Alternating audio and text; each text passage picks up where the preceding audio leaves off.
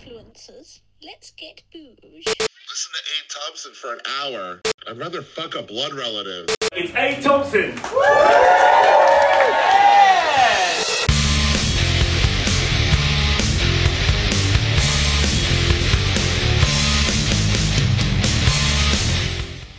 Da da dum dum. Ba ba ba. Ladies and gents, welcome to episode 175 of A. Thompson and Other Disappointments. Your twice weekly dose of Britain and uh, and indeed the world uh, on a downward keel. Um, you know, awfulness, the bottom of the bin, the grime, the grit. Basically, let me take you by the hand and host the chaos, the oblivion to which you have been so oblivious. This show, if you're just joining us, you know, for the first time, maybe you found me on Twitter, maybe TikTok, maybe you're like, you know, this guy seems all right. You know, bit of a bit of a satirist, bit of a piss taker. Maybe I'll see if his podcast is any good. Maybe I'll see if he can lighten my mood in this most darkest of times. Well, this show is a downer, guys. this show is the opposite of your pack of sertraline. You know, if you're feeling a bit too happy, a bit too optimistic about the state of the world, come on in. Allow us to temper that imbalance that you appear to be suffering from. Every week it is, you know, it's a solo show on Wednesday. Um, usually I'm ranting and roasting, nay, ruining whatever is going on out there, you know, trying to make sense of the senseless, indeed light of the darkness. And then on Friday, I have a guest on. Friday nights, uh, the live show, half past seven, live on YouTube. Sometimes it's someone from the world of journalism or, you know, politics or satire, academia, or sometimes it's someone from my years in stand up comedy and we just shoot the shit about the state of comedy and the world and, you know, our respective moves from stand up on the stage into online, you know, digital content. And that was the case last week. Uh, my guest was Alfie Noakes, who has run the We Are Funny project over in Dalston for 13 years. Um, but anyway, today is the, you know, it's my solo thing. Um, where we try to, you know, we look at what's happening in the news and try to get some laughs, try to get some doom lols out of it. Anyway, before we get started, before we really jump into this, um, quick paternal approving wink to the Patreons, to my cult members. I am I'm growing a cult, everyone, if you didn't know already. I, I put out all of the episodes of the podcast to Patreon backers first. They're two days ahead of everybody else. So if you like your shit topical and, you know, reactive, instant, if you want first look at the live shows, like the ones that, uh, or the one that me and Danny Price did in February at 21 Soho, uh, or the one I'm putting together for July, perhaps. Which reminds me, uh, free tickets for that show for you and a couple of mates. If you can, source me a venue. I am venue scouting, people. It just has to have a basement, you know, room for about 50 people, and a mic and a speaker. That's it. Like, all I'm trying to do is put on a live podcast and maybe put, you know, a couple of stand up comedians beforehand. That is it. It's just, you know, a live show, a culty, fake Sunday sermon kind of priesty performance by me, maybe, you know, because it's a cult and all that. But I don't. I feel like that should be easier to organise than it has been for a Sunday, right?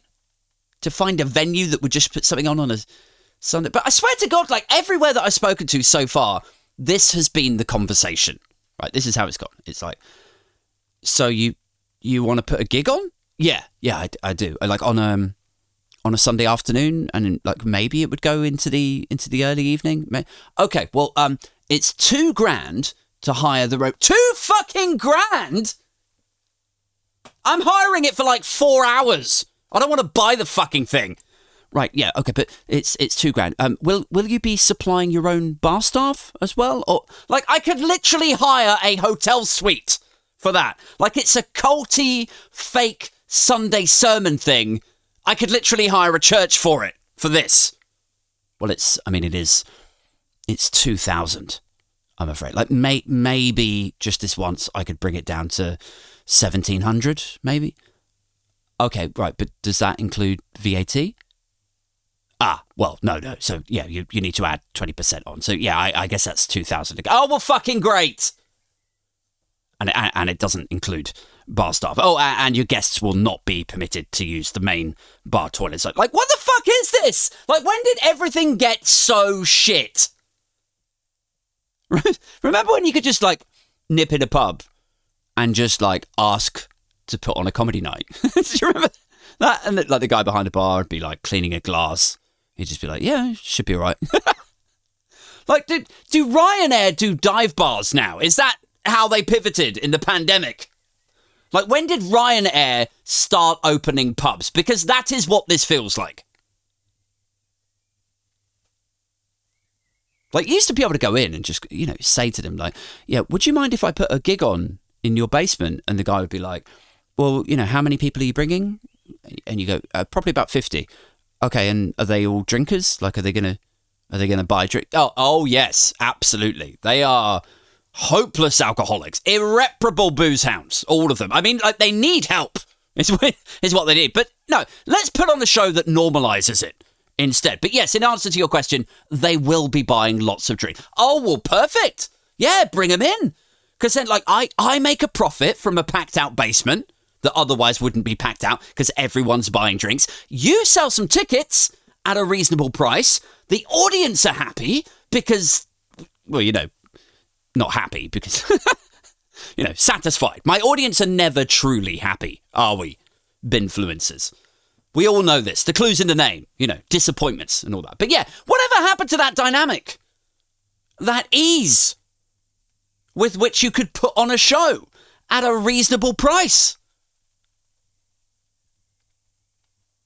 Now it's like, yeah, can I um can I put on a gig in your base? Okay, well yeah, you can, um, but you're gonna have to not pay any of your act aid. Uh, none of them can be compensated. Your comedians need to die hungry. That's what needs to. They need to struggle because that's where good comedy comes from. Aid is misery. Really, I'm doing you a favor. I'm really doing comedy a favor here, fostering the next generation of stand-up. Oh, and yes, you will have to charge twenty pounds a ticket to make the shit even break even. Like, fuck off with this nonsense. Anyway, look, that is a very long, ranty way of me saying if you know a bar in London that would put this on, you know, ideally on a Sunday afternoon, wrapping at like seven or eight in the evening so everyone could get home still at a sensible time. And, you know, maybe this place is not greedy with some fucking inflated rental charges bullshit. Like, this isn't WeWork, guys. I am this close to sending out high vis vests. like builder style high vis jackets to my Patreons, and we'll all just sneak into a other room in a museum or, or a fucking boarded up venue that couldn't survive the pandemic. You know? We'll do the show in a squat for free or some shit if I don't find a venue soon. But yeah, hit me up if you know somewhere. And I, I will, in return, I'll give you and a couple of mates free tickets for it. Anyway, look, let's get into this. What has been going on? What's the news? What's the unhappy haps, people? Um, Texas just had another mall shooting. I don't know if you saw that. Another mass shooting in Texas. I think that's the 20th in the last like five years or some shit. But yeah, I don't know if uh, if you guys saw that. Like, if you're British, maybe you didn't see that in the news, you know, because we've had our own insanity dominating the news this last week. I don't know if you picked up on it. It was a you know big king related thing and some you know police stuff with protesters happened. Like it's been in a couple of papers. You might have seen the Metropolitan Police are in hot water again today. You know, this time it's not for unlawfully arresting protesters, though that in itself is a scandal. But no, there's there's been some footage that has leaked last night of some Met officers going after some guy, and he's got two dogs, and they fucking shoot them. They shoot the dogs dead. And it's like, you know, I look at the news here, and I look at the news in the US, And then I look back over here and it's like, you know, they've got another fucking mass shooting, another dose of NRA sponsored, batshit, totally avoidable Americana.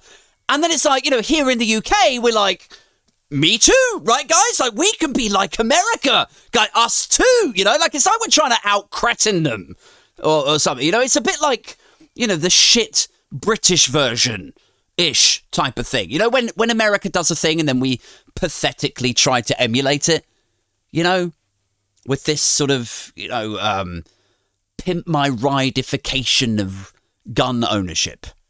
I don't know if I'm making sense. Like vet- veterans, long-time listeners of the podcast will know that on occasion I like to wheel out "Pimp My Ride" as an example of when we in Britain shamelessly tried to copy something that got big in America, right? Because we did it with "Pimp My Ride." It was a massive show in America. Then when we tried to do it in the UK, it was fucking laughable. Or like with MTV Cribs was another one, right? The American version of MTV Cribs was Mariah Carey in her fucking billion dollar penthouse. or or it'd be like some hundred million dollar pad everyone's favorite basketball player lives in because they get so much money through sponsorship and you know just huge wealth on MTV Cribs in America. Just Bentleys and gold plated swimming pools and tennis courts. And then Cribs UK was like, knock knock on the door. It's a fucking bald one from East 17 in his bedsit in East Ham or some shit like the shit British version kind of thing. And this is that. Again. Clearly. Like in America, it's like we we're gonna let people have semi-automatic weapons. We're gonna sell them at Walmart. We're gonna give them away with 10 Rice Krispies tokens. Uh, the mentally handicapped have a right to defend themselves too, you know. Some idiot runs around shooting everyone, then the cops turn up with their guns. Just blood everywhere. Entirely avoidable. Just stupidity in all corners. And then the Mets see that. and they're on some fucking bedsit in East Ham shit. They're like, gun lunacy? Gun lunacy's back, is it? Well, we should do that too. Oh, it's been a while. Like honestly, this this shotgun has had a quilt of dust on it since we murdered Mark Duggan and then uh, London riots kicked off. Like the, the the Brazilian guy at the tube station that we killed. I haven't touched it since. But you're telling me that we get to do something stupid again? Gun lunacy is back in fashion. Oh, just just try and hold me back, guys. Like, like the Met and gun stupidity.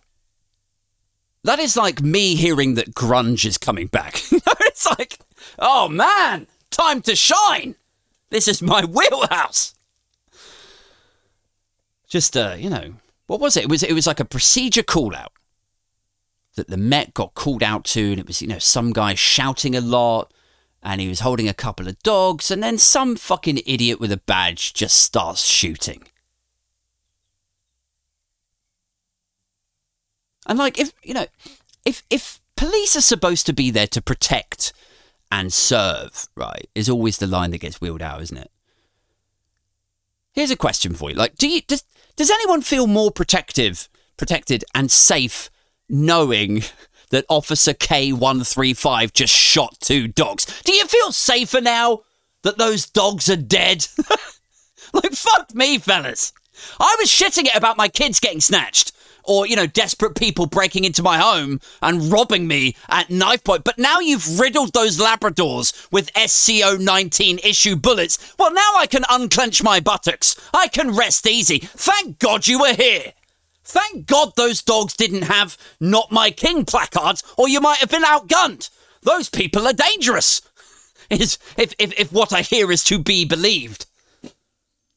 Couple of placards, you could have really been in trouble.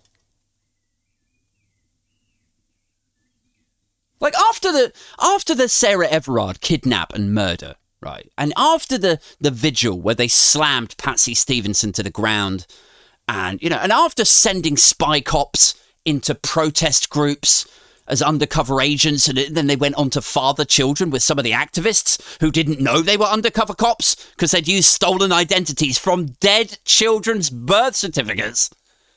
And, and and then after the other guy, they were doing selfies next to the bodies of two black women. After all of that, aren't they supposed to be rebuilding trust?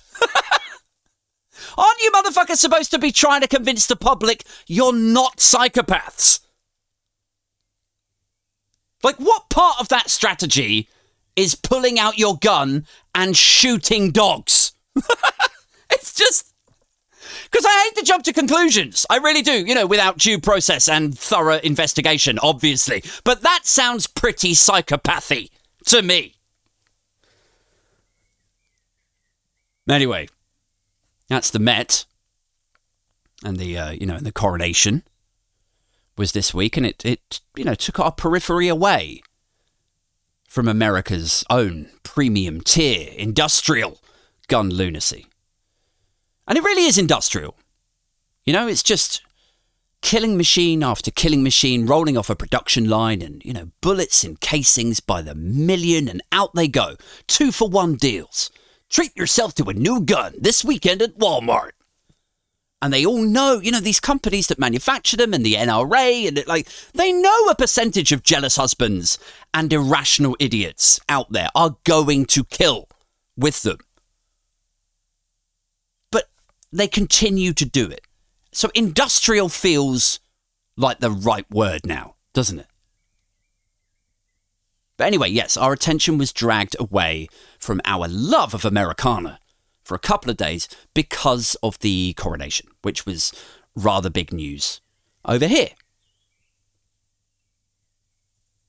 But here's a question for you guys, if I may. Here's a this is a big question for you. Post coronation. Here's my here we go. See riddle me this. Where do you think the stone of destiny is now? where, do you, where do you think that fucking stone is? Like now we're in the post festival cleanup phase. You know, now everyone's gone home, put their mass produced Chinese manufactured Union Jack flags in the bin. yeah, that's fun. In the bin it goes. Now the Mall is just a sea of empty cans of shit British ale and fucking high percentage Pimm's soaked orange segments adorning the curbs and paving stones of the Mall. Where do you think the Stone of Destiny is now? After all the hype and pomp has passed. Where, where have they shifted it to? I think it's in a, like, stuffed in a lockup in a hangar next to a bunch of Pat Sharp sticker albums. Like, some guy just wheeling it in there, like, oh, it was fun, you know, I guess, for a minute. Just lock it up, you know? Probably no one's ever going to give a fuck about this thing again. So, yeah, just move it. The Stone of Destiny in a storage container next to next to the Michael Jackson river float statues from the 90s. Do you remember that? He floated a massive statue of himself down the Thames to promote the History album, I think it was.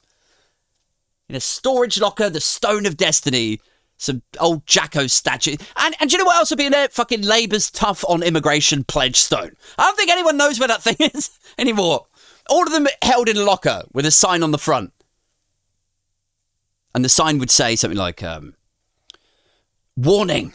Achtung! Achtung warning! Herein lies embarrassment. Do not enter without anti cringe PPE and a fucking gum shield to stop you cringing so hard you crack your premolars. like. Some guy just ventures in. Oh God, the Stone of Destiny. Is that that what they call it? Oh Christ! You know, the cringe warning sign on the front of it is just a, you know a silhouette of a guy holding his own face from a self-inflicted cringery injury fuck me i'm in a lyrical mood today you see this is what you get guys this is the bourgeoisie proper booge tier content that you were looking for. Anyway yeah. I don't know where the stone of destiny is. Um, but yeah that was this weekend. The coronation the met the protesters. Um, and this is why, you know, maybe you won't have seen the latest installment of America's Gun Nightmare in the news here in Britain. But you know what? Hey, like you might also not have seen it in the news because you're American. Because maybe it's you know maybe it's not even really news anymore over there. Maybe it should just be relegated to page 17 in American news, left off the bulletins, given how not news these things are these days, how not a big deal it is to American society, and how unshakably often these things happen, you know? Like, shootings are so fucked upwardly frequent in the US. Like, even in places you wouldn't expect them. That's, that's the really messed up thing. Like, we were watching, um, we were watching a walking video on YouTube last night, right? Because that's how super exciting life is when you have kids, right? it's just there's no there's no warehouse parties. There's no, you know, ringing in a birthday at midnight and the big chill. It's just, you know, sh- shall we put YouTube on and and watch someone else walk like that? That is actually entertainment for us these days. Like the fantasy of just being able to leave the house. like, wow. But we quite like it, you know? It's weirdly weirdly relaxing. There's lots of them, you know, walking somebody walks silently around Miami for an hour or somebody walks through London in the middle of the pandemic or you know, there's something relaxing about it. Just virtually by proxy wandering around you know, a nice part of the world that you can't get to right now because you've got kids maybe.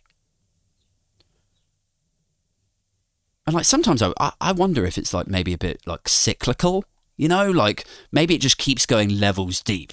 Like, you know, like some someone out there is living life walking around, you know, New York and filming it, right? That's what they're doing. Then the next level down, we're saddled with our children, okay? And the cost of our children.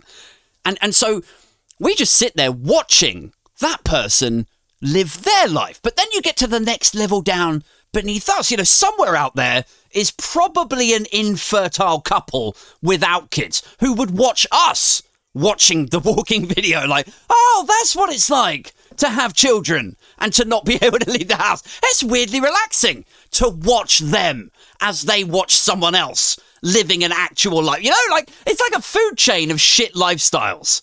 And it keeps going down further and further, levels deep, until finally it's a crack addict watching a homeless guy watching a TV through a shop window that's showing Gogglebox. That's where it ends. Anyway, off on a tangent there, as always. So, so we're watching this this walking video, and and it's of Santa Barbara, which is a you know suburb in California, I guess. Um, I don't know why my girlfriend picked Santa Barbara, but you know, whatever. We, we sat watching this neighborhood, and there are cafes and bars, and the pavement is perfectly clean. You know, just this sort of nice tiled thing, and it's it's the US, right? So there's a Starbucks over here, and there's a McDonald's over there, but mo- like mostly it's just a lovely looking little town. And we did that thing that people do, you know, when you, you see these, or you go on holiday, you know, you go, I wonder how much a home is there, you know? And so my girlfriend looks it up, and it's it's a million dollars for a two bed apartment. Obviously, uh, you know you have to be a literal millionaire to live in a two bed flat in this perfect town. But then it hits me right because because I'm like, this is America at its best, in my mind, right? It's as good as it gets. It's clean. There's nice cafes. I could imagine grabbing a latte and going for a wander, and it's perfect weather. Everyone just looks so happy, and I'm like I wonder if there's been a mass shooting here. You know, like, and yes, there has. Even in the most perfect place in America, there was a fucking active shooter situation only a few years ago. Because it is just a basket case nut job country, isn't it? I mean, I know we are too. Like, I'm not letting the UK off the hook. Like, you know, we we need only reflect on the fact we have soaring food bank use, you know, and we have shuttered domestic violence shelters, and we have people dying in hospital car parks because they can't get in to see the doctors that we don't have. but we spaffed two billion on a kingy party, and like you know, I know we're a basket case too, but that's kind of why I can look at the US and so confidently say, yeah, you guys are insane, also, right? It's like a slur that we can both call each other because we're both a member of that community. A- anyway, like so it's you know it's weird to have this perfect visage, this Brady Bunch white America village of idyllic surroundings and shops and palm trees and perfect teeth and sun cream everywhere. Like and then have that punctured by some angry cunt spraying bullets into strangers, you know? Like the whole is so contrasted and like how do you wake up in a perfect place like that and go that angry? You know?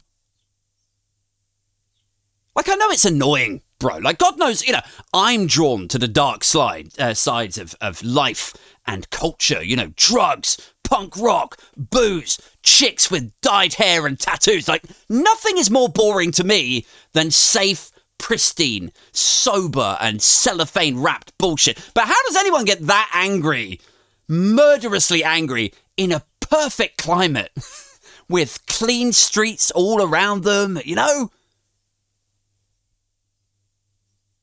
I don't think it's possible to be angry in Santa Barbara.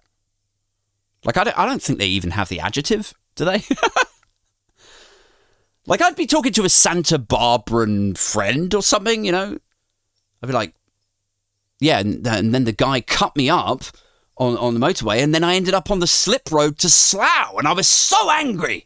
They'd be like, I, am sorry, uh, you you were uh, you you were what? I, I said I was angry.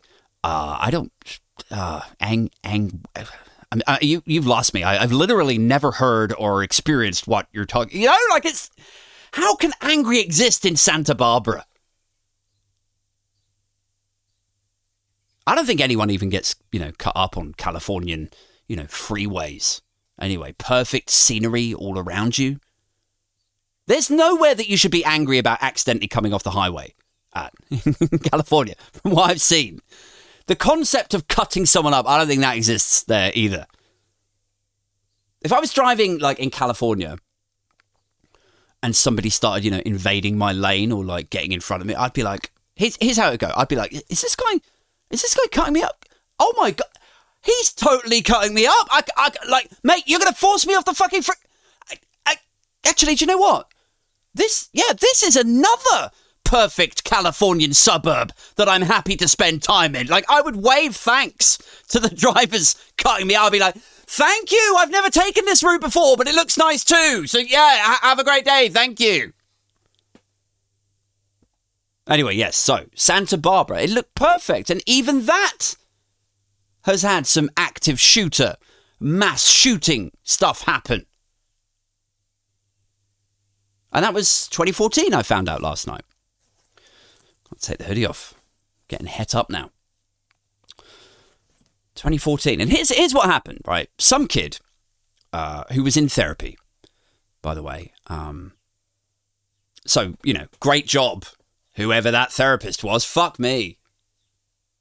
Imagine being the therapist for the kid who goes on to murder a bunch of people. like, like as a therapist, wouldn't you sort of, you know, self-evaluate after that? Wouldn't you be like, actually, in retrospect, maybe I should have seen some signs there. Maybe, maybe as a therapist, I should conclude that there are sometimes pros to imposter syndrome. Like sometimes some people should trust their gut that they weren't cut out for, I don't know, being a therapist. like, like wouldn't you self-evaluate? Wouldn't you be like, maybe my like when I was at med school, maybe my low self-esteem that was constantly telling me all the way through med school that I wasn't good enough and everyone else was deserving, but I was just an imposter. Maybe that was actually common sense after all, telling me I'm not good enough to be a therapist because now I am a therapist and my patients appear to be deteriorating somewhat. It's like, uh, hey, hey, I, I heard you qualified as a therapist. Yeah, yeah, no, I did. How how are your patients doing? Uh, not great.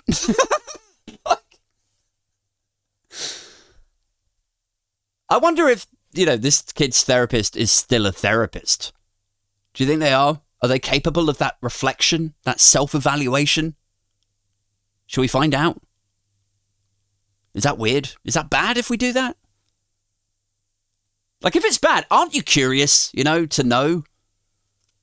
Because like, I, I know this is grim, but it is also kind of funny. It's like, you know, I'm not mocking the dead people, obviously. If you die in a shooting, that is awful and tragic. And, you know, I, I get that, but it's just darkly fucking funny that you have this country hooked on therapy, you know, and it's the same country where people trip switch into running around killing people. Like, what hope is there for America if even the people who go to therapy can't fight that great American tradition of multiple homicide?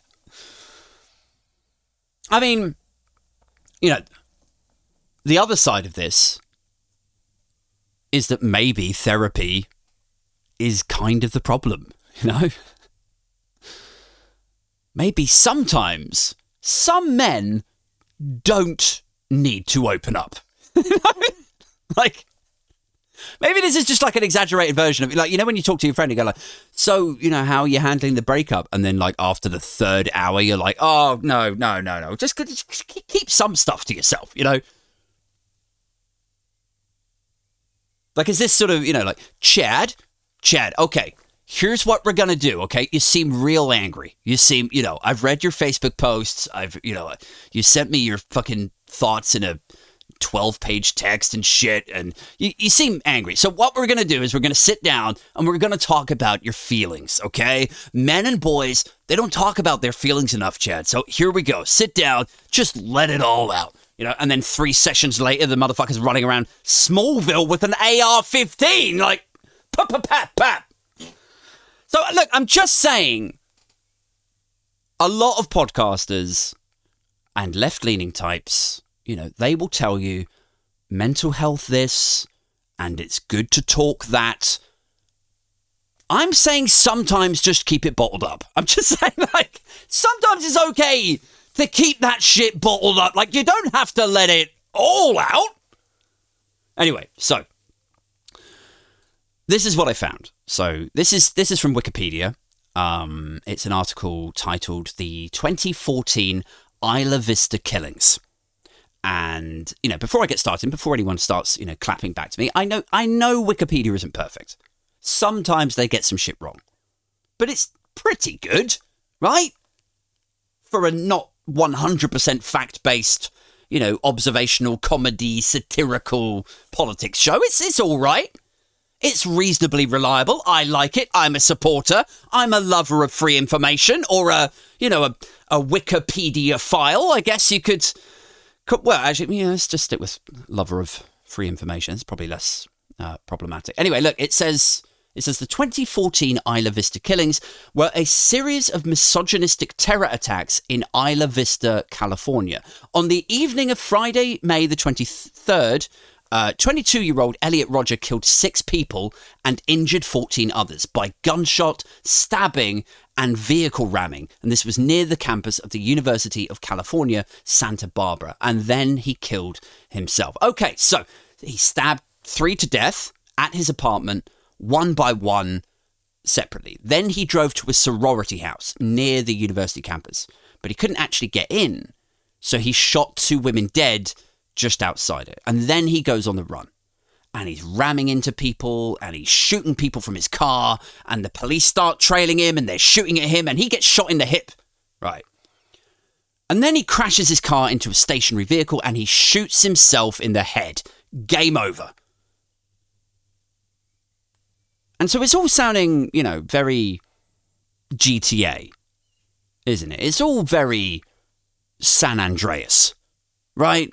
You know, when you get bored of doing a mission and you go on a killing spree in the blistering sun and you ram a few people off the road, you get out and you start spraying until eventually the cops surround you and the music heats up and bam, the whole thing fades to grey and black. Like it feels a bit that, doesn't it? And um and fuck, oh yeah, so I should say, before he went on the killing spree, he uploaded a video to YouTube and he sent a manifesto to his friends and indeed to his therapist.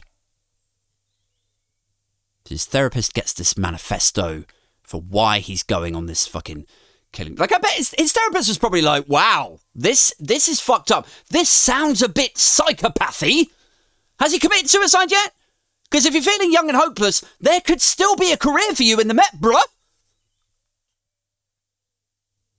And his video was apparently all about, you know, how he wanted to even the score with women for rejecting him and with guys who were able to have sex with women, which always feels a bit fucking ridiculous to me. It's so, like, completely illogical. Like, no one likes being rejected, obviously. But where is the logic in getting all weirdly angry about it? Like, she didn't want to fuck you before, but you, like, now you're getting angry at her? You think, oh, that's going to change? Is it? Like, like, Sarah, Sarah, do you want, do you want to go out with me? Um, not, you seem sweet, but you're not, you're not really my type. That's the thing. I'm, oh, well, fuck you. You fucking ugly, stuck up, fat bitch, Sarah. You're nothing. You're fucking shit. Like, oh my God. I was, do you know what? I was a little bit on the fence there, thinking that you were too much of a nice guy, but now, now you're on some Ike Turner shit. Now you're giving me some OJ Simpson vibes. Now I am just slipping off the bar stool here. Like, that has never happened once. Get rejected go angry. Oh, sure. Yeah, that'll get them banging your door down. Every woman I know just loves an insecure, threatening man. You know, like they're swiping through Hinge, and it's ping. Oh, they've matched with somebody. The guy's like, so, um, so what kind of dudes do you, do you like? Uh, well, you know, I don't, I don't really like to say. I mean, it's kind of, it's a little bit embarrassing. Oh, you know, come on, I'll, I'll go first. Right, here, here I go. Um, I like blondes with big tits and tattoos. There we go. That was, that was easy. Now, now, come on. What, what kind of guys do, do you like? Well, you know, I, I, I feel shy. That's it. Well, come on, come, come on, baby. You know, that's that's why we're here. You know, we've we've matched. Let's get to know each other. You know, what what kind of guys get you hot? Okay, well, I cannot come unless the guy slaps my mother at the family meal and threatens to send our sex tapes to my direct reports at work. I'm just kooky like that. That's my thing. Like, no one is into that. That is not a romantic or sexual strategy that has ever worked, even once. Even the masochists out there get off the bus at that stuff. Anyway, where were we? Who's the therapist? Let's see. Does it say? Okay, so the guy's name was Elliot Rodger, and he was 22 when he committed this atrocity. Oh, fuck me, he was English. That's fucking weird. An English mass shooter. He moved to the States when he was five, went to an American high school, and he ends up going on a semi automatic killing spree. I mean, look, you can accuse this kid of a lot of things. You can, obviously. But if nothing else, no one could accuse this kid of not integrating into the culture, right? I mean, like, it's.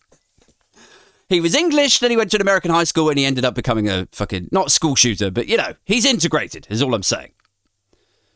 And what else? Okay, so he was uh, relentlessly bullied, uh, never diagnosed with mental illness, but fell somewhere on the spectrum, they said. Suspected autism. And his father was, um, or is, a semi famous film guy, right? Which is kind of weird. Like he worked on Hunger Games and the documentary called Oh My God. I was, wait, so that's weird. Like his dad's this Hollywood guy. And his dad is a cousin of Reese Witherspoon this is fucking wild. And so, okay, right. So, so let's back up. So I, I wasn't even going to go this deep on this because it's not the actual shooting that just happened. Like that's in Texas, right? I was just looking at, at this because you know we were watching the walking video and it seemed so nice and perfect, and even that has mass shootings and shit, and even the Hollywood elite can't help but get involved, seemingly. And his therapist is what? Oh right, okay. So is there any record of his therapist? Uh, okay, right, so here we go. It says. Before the shootings began, Elliot Rodger emailed his 100,000 word manifesto to his therapist, Charles Sophy, among others. It was titled My Twisted World by Elliot Rodgers. So the guy's name's Charles Sophy. Let's see who he is. Charles Joseph Sophy is an American psychiatrist. He is a former medical director of the County of LA's Department of Children and Family Services. He's also a member of the Dr. Phil Show's advisory board and is a frequent guest on the show and other TV shows and stations, including CNN, Today, Dr. Drew. He has many celebrity clients and he's worked with Paris Hilton, Michael Jackson, and Mel B. Fucking hell, like, what a raging, roaring success this celebrity psychiatrist is. Dr. Charles Sophy. Christ. Charles, I've um I've got some problems uh, uh, I'm, I'm, trying to work out, you know, various uh, uh, behaviors and, and attitudes that I've I've developed that need addressing. I've always felt they they hold me back, and you know they're affecting my family. I, I don't know. It's, it's, time that I took stock, and uh, you know I talked to somebody about it. So I just want to before we get started, could you take me through your uh, credentials? Oh, sure. Uh, yeah, so some of my uh, my clients you may be uh, familiar with uh, Mel B, Paris Hilton, Michael Jackson. like, wouldn't this be a weird way to advertise that you're good at therapy? like, what a roll call! Well, I've, I've helped uh, Mel B, Paris Hilton, and uh, Michael Jack. Like those three, really helped. No Lindsay Lohan. Did Gary Busey not have insurance? Is that why he's not in a, you know, I mean, like, if you had to pick three celebrities for whom therapy did not appear to help them an awful lot, like Mel B is this, you know, three times married nut job. Like last time I read an interview with her, she was saying the previous interview that she had done with that same writer was a total pack of lies. It's fucking weird. And then there's, you know, chaotic relationships and bankruptcy and, you know, and then Paris Hilton is fucking, you know, Paris Hilton and uh, Michael Jackson's dead. You know, Michael Michael Jackson's therapy worked out so well. The guy was addicted to being unconscious. Basically. That's that's where he was at before he died of prescription medication overdose. Just addicted to not existing. Which, you know, I suppose you know, if if you were addicted to just not really existing anymore, just laying there, nothingness. You know, maybe that is one addiction he's managed to fix.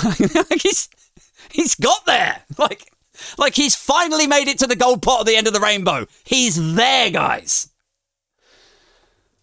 So I don't know, you know, maybe that last one is a success of sorts. But fuck me, man. So so this shooter kid, uh, he was he was the son of a Hollywood film guy and he gets bullied and he goes to see a therapist and you know the shrink has this long line of celebrity nut jobs that he can reel off like you know see i can help you just like i helped michael jackson you, see, you see look at michael up there on the television holding hands with a terminally ill teenager who would later go on to say that he molested them like when he wasn't dangling babies off balconies and shit like you could be that same too elliot now sit here and talk. Don't don't keep it all bottled up. Talk about your feelings. Let it all out. Like who is sitting in the consultancy room with this guy and going, "Really? Me? Like I I could be as sane and and and as lead a centered and stable life as Michael Jackson?" like All right, look, here's here's a fucked up question for you guys, all right? I, you know, I like these. If you're new to the podcast, you might not. Occasionally, I interject with a little question for my listeners. Here's a question for you Do you think, with Michael Jackson, Paris Hilton, Mel B, all the celebrity clients, you know, and portrait autographs adorning the office and the foyer, do you think Dr. Charles Sophy has Elliot Rodgers' face and autograph up in his office too. like, like, you know how when you go in a restaurant and there's an autograph picture of like fucking Russell Crowe on the wall from fucking 12 years ago when he happened to go in there one time and he signed a napkin like, thanks, Dave. Love the pizza. Cheers, Russ. Like, do you reckon that's it's like that in Sophy's waiting room? You know, just like autograph. For, Thanks for your help, Dr. Sophy. You've been so kind. Respect always. love and light, Paris, kiss, kiss, like, and then next to it, be like, cheers for the meds, you know, because he's he's English, right? This Elliot kid. Cheers for the meds, Doctor S, and uh, and yes, you know, by all means, use my name and face to get the punters in. Thanks for everything. It all turned out perfect. Lukewarm regards, Elliot. Like, I mean, you may as well put him up there. He's just as much a testimonial of this motherfucker's ability as the others, because they all turned out just as bad. You got one guy dead from propofol, the other one slumped in a car with a bullet in his head. This fucking dude pops up on Dr. Phil in a Ralph Wiggum costume, like, I'm helping. No, you're fucking not.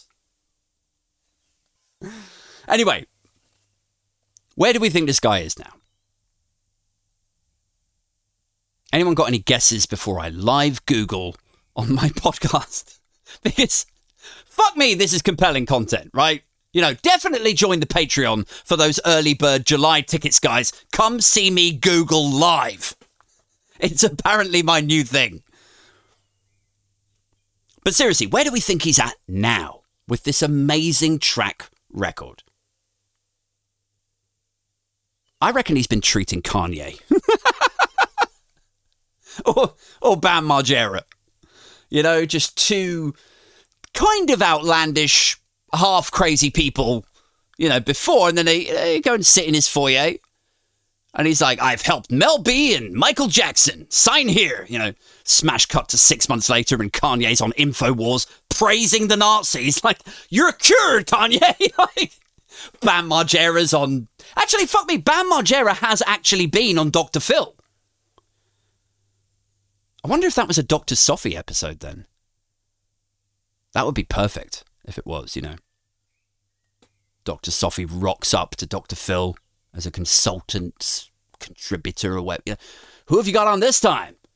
Uh, the the jackass guy, uh, Bam Margera. Uh, uh, what's his problem? Well, you know, he he likes drinking. Okay, well, as your consultant, Phil, here's my list of recommendations. And then cut to 2023. The guy's on the run from the police, and his brother is tweeting he's on meth now.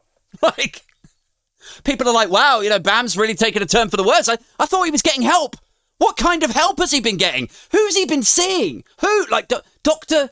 Dr. Sophy? Oh, right, yeah. Starting to make sense now.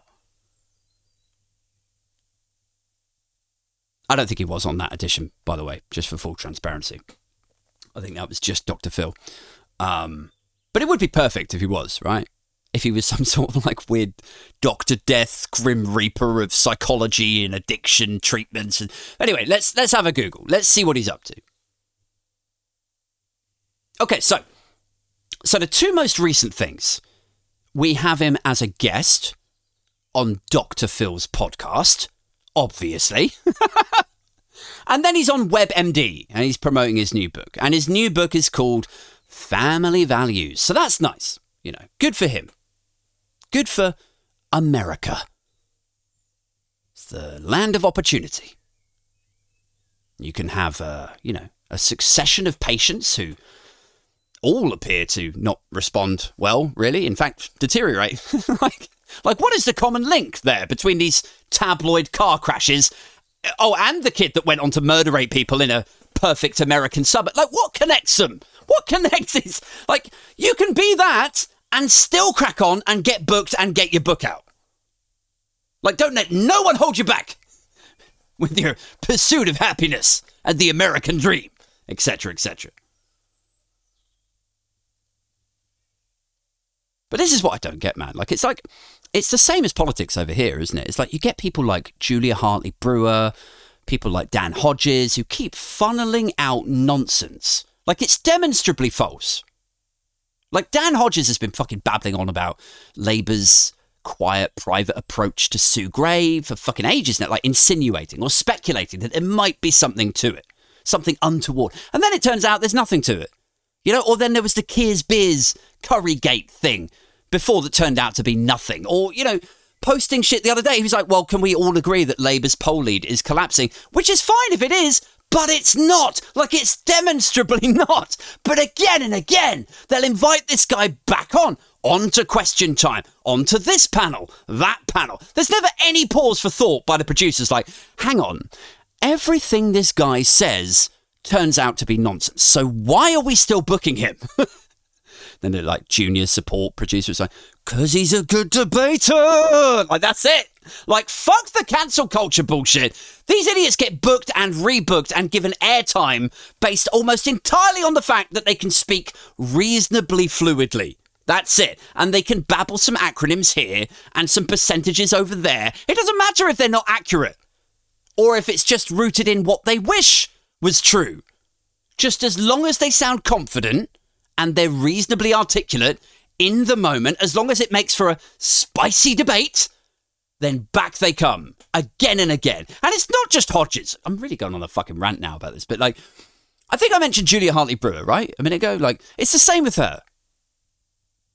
Like on Question Time, there was a there was a panel thing, and they were talking about net zero or something, and she just dismissed climate change.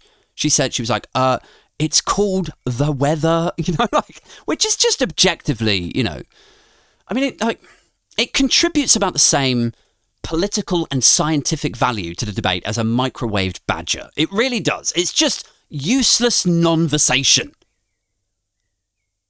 But who's on the panel next week? Oh, and uh, joining us on the panel tonight, uh, Reform UK, uh, Dan Hodges, and journalist and broadcaster Julia Hartley Brewer. You know, back she comes again. like, wasn't her credibility in the toilet when she said that Enoch Powell wasn't a racist? Why, um, uh, I think she apologised and uh, withdrew those comments. I don't think she did. Well, um, okay. Well, I, I apologise now uh, for the fact that she didn't. I, uh, you what? Well, never, never mind. Let's just book her up because you know she'll cause a drama, and it'll be great for clips the next day on Twitter. So back she comes again, you know. And like, is it the same with this guy, this Doctor Sophy chap, and his career? Because to me, it doesn't read that well. I mean, you know, to his credit, he has managed to sidestep defending Enoch Powell. So he's had some successes, but still, it's like, you know, shall we book him again? Well, uh, what's he done since? Oh, well, he's been treating Aaron Carter and Juice WRLD. Well, uh, aren't they both dead too? Now, like, oh yeah, yeah, they're, they're both in the ground from prescription medication overdose. Oh, well, definitely, yeah. Get him on. He knows his stuff. Like, I mean, like to be crystal clear, I don't think this guy was those guys' doctors. Like, I don't know anything about Aaron Carter or, or Juice WRLD, but like, I'm sure, you know, Sophy, I'm look, I'm positive he's not Dr. Death. I'm sure he's an okay doctor to many, many people. I'm sure he's legit helped some people. But my point is, like, he could be an okayish doctor, but have garnered a profile that should still render him unacceptable in terms of being a thought leader or a panelist. I think. Anyway, like, like he might have helped you swerve alcohol or address your negativity or repair family relations or something, but still you know, my last patients were a mass shooter and Michael Jackson. Like that should not allow you to be on a panel to then credibly discuss mental health care or some shit. Like the producers should be like, I mean, is there is there seriously nobody else? we can, is it Sophy or nothing really? All right, ah, fucking hell, you know. Like I don't want to be a massive cunt to the guy because I, I don't know him. Maybe he's a lovely bloke. Maybe he loves his kids and his wife. He's very wholesome and he's helped, you know, 50 or 70 people. But, but doesn't it annoy you that there's people like this that have a sort of track record that I think, and it's just my opinion, right? I think it should kind of remove them from panels and Dr. Phil and book deals. And yet they seem to just magically find themselves invited back on, you know? And honestly, right, just just to close out, because I've been on for a fucking hour now, but like, here's the thing: like, when you give these guys airtime, when you promote them, and let them write these books, based like not really paying attention to their actual performance and like the things that have resulted on their watch in the past, when you book them, when you allow themselves to promote themselves, like what you're actually doing is taking that time from me. I should be booked on the spots, man. You fucking narrow minded motherfucker. Like, I don't want to brag, guys. I don't want to brag, but I may have a more successful track record than Dr. Charles Sophy. I mean, literally, no one I've treated has gone on to partake in a killing spree. Not one! That is an A. Thompson Price promise. Like, no, you know, I've never treated anyone because I'm I'm not a doctor. I'm I cannot stress that enough, guys. I am not a qualified medical professional. But of all the people I have interacted with, and yes, of all the seminars of psychotherapy and psychoanalysis that I sat through in my late 20s, and of all the deep and meaningfuls I've had, and the cod psychology I've employed hosting this podcast, my hit rate is 100% for never having yielded a mass killer or celebrity paedophile. So, look, guys, all I'm saying is this my diary is free. I've done a bit of LBC and a little bit of Byline Times. My fees are negotiable. It's a tough time and I'm about to remortgage. So, like, some get imposter syndrome and they, you know, they worry that they shouldn't be booked for these things or that they shouldn't have qualified as a therapist. Well, not me. I'm right here, ready and waiting to come on CNN and Dr. Phil if it means I get to keep my house. Guys, that's all I've got time for. Thank you so much for listening. Uh, don't forget, I'm doing a live show on uh, Friday night, this coming Friday at half past seven. I've got my guest, Star B. I'm really psyched. Looking forward to, uh, to speaking to her about uh, life, love, and the universe. Uh, don't be a stranger, though, guys. If you want to get these episodes nice and early, like two days before everyone else on Spotify and Apple and so on, jump on patreon.com forward slash Aid Thompson with an IN on the end. The support, like the, the tiers for it, they start at like £3 a month. So it's fucking nothing. So if you're not too adversely impacted by the cost of living crisis, if you can spare enough for a coffee once a month to show me some love, uh, let me know that you're listening and you want to see the uh, podcast continue to grow and whatever. Um, do consider jumping on Patreon. It's patreon.com forward slash Aid Thompson. Um, take care of yourselves. I'll be back as I say, Friday night. Until next time, I'm out this motherfucker.